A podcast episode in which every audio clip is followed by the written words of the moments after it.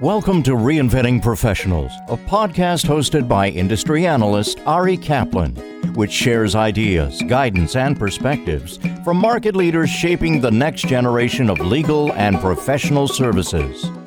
This is Ari Kaplan, and I'm speaking today with Andy Cosgrove, the Chief Strategy Officer at TCDI, a provider of e discovery software and services. Hi, Andy. How are you?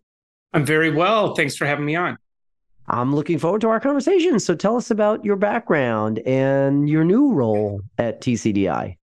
New role as of the first of the year. And it's my first foray into the service provider space, and I'm really enjoying it. I had spent previously about 14 years as outside counsel, really focused on e discovery, information governance with a few different large firms. And then the past eight years, I've been in house building out e discovery and information governance programs at General Motors in Detroit and most recently Juul Labs out in San Francisco. So, quite a change for me to come into the service provider world, but I'm really enjoying it. And I've worked with TCDI going back a couple decades on behalf of a number of mutual clients. So, it's been an easy fit. Over the course of your career, how have you seen this evolution of e-discovery from outside counsel to in-house counsel now with a provider evolve? There's been a lot of evolution. Each organization has goes through its own evolution. You see some that were very independent and have become over time due to staffing and other reasons become very more dependent on outsiders Others, for a long time, kind of struggled to figure out the cost control piece of it until they really staffed internally with the right resources to help them lead much of the day to day. All in all, at least what I see and have seen across a number of organizations is just an increase in the sophistication of each of the parties in having more years of experience, more track record in solving problems, and probably most strikingly, an easier time communicating with each other. There are fewer barriers in terms of background and being able to get to the point. And I think that's really through growth in all three. How does the approach to innovation differ between legal teams and corporations, law firms, and legal tech service providers? Everyone's trying to innovate. It's such a buzzword, but it's also it's about survival. It's about how, from the corporate perspective, how do we do more with less or even do less with less, but make sure we're doing it right. From the law firm perspective, there's a lot of pressures on firms to maintain those billing rates, to maintain those high value proposition to their clients. And the demand is you've got to come up with something new. You've got to come up with an approach that really differentiates law firm services from other services in the marketplace. And from the service provider standpoint, it's about following the clients down their paths and making sure that the right sets of services are there, the right sets of resources are there to be as creative as the client wants to be to solve the problem. The interesting piece is just how they go about doing that innovation.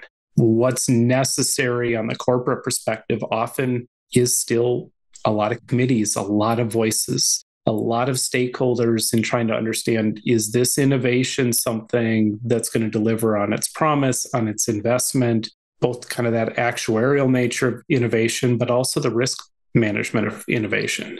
And on the law firm side, and I think on the provider side, it's a little easier to move fast especially if you see an opportunity to solve a client's problem with something new. It makes for interesting conversations. Maybe more than ever, the opportunity for bring innovation into the relationship may be originating from a corporate client, they may be originating from the outside firm, or they may be originating from the service provider. And it really depends on the relationship and the circumstance as to kind of who's bringing that innovation to the table and then who needs to buy in. From your in house experience, how do legal teams typically distinguish between technology and services in an increasingly crowded market?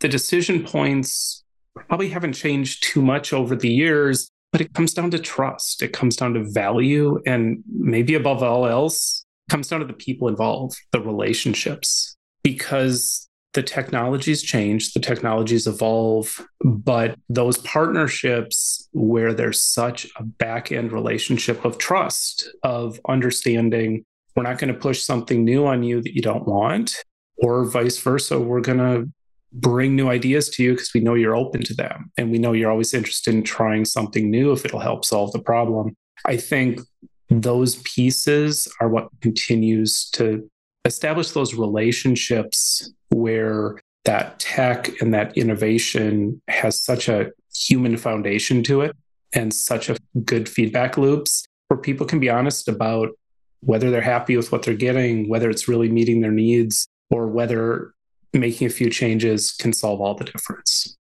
How have you seen corporate legal departments managing the complexity of data driven legal risks?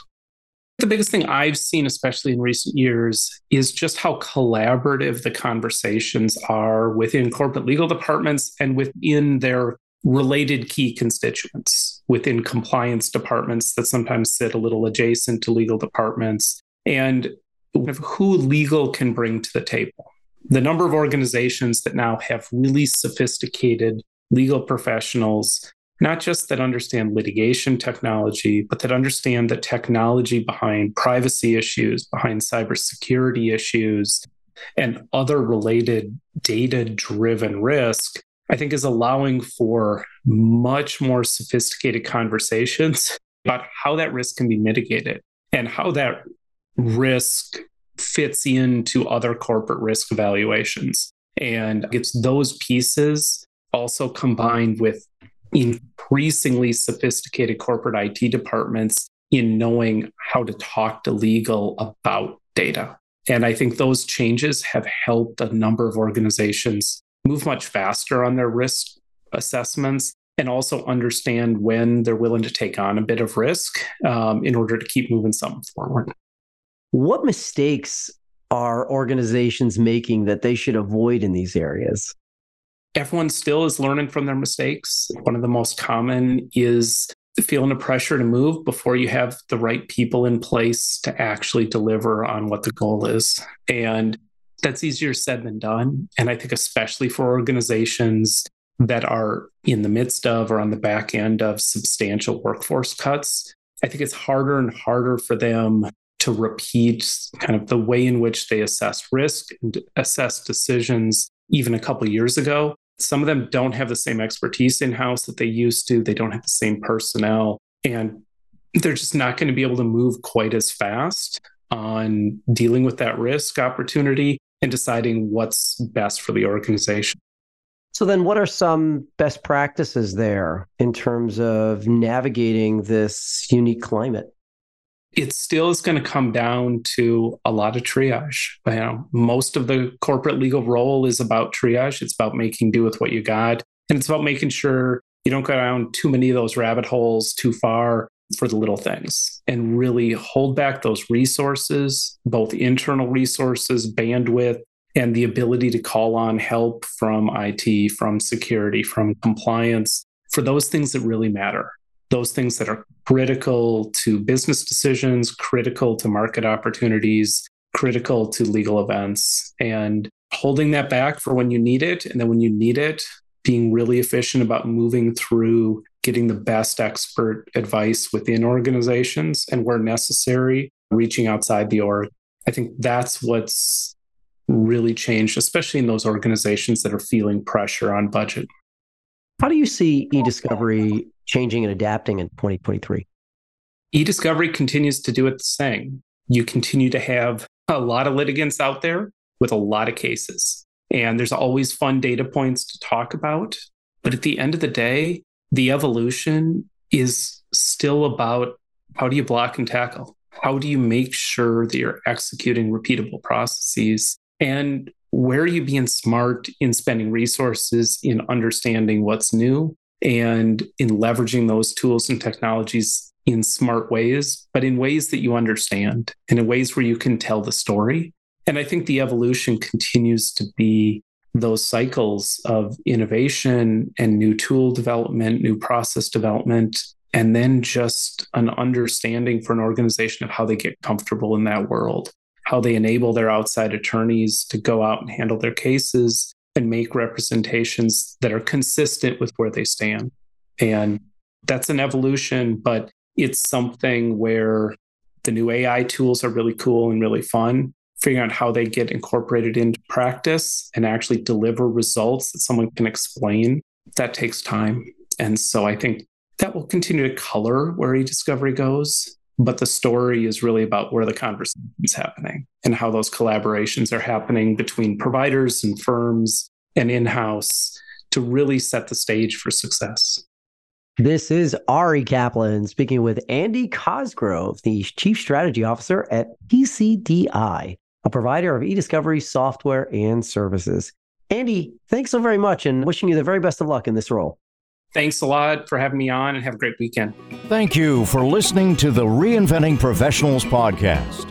Visit reinventingprofessionals.com or arikaplanadvisors.com to learn more.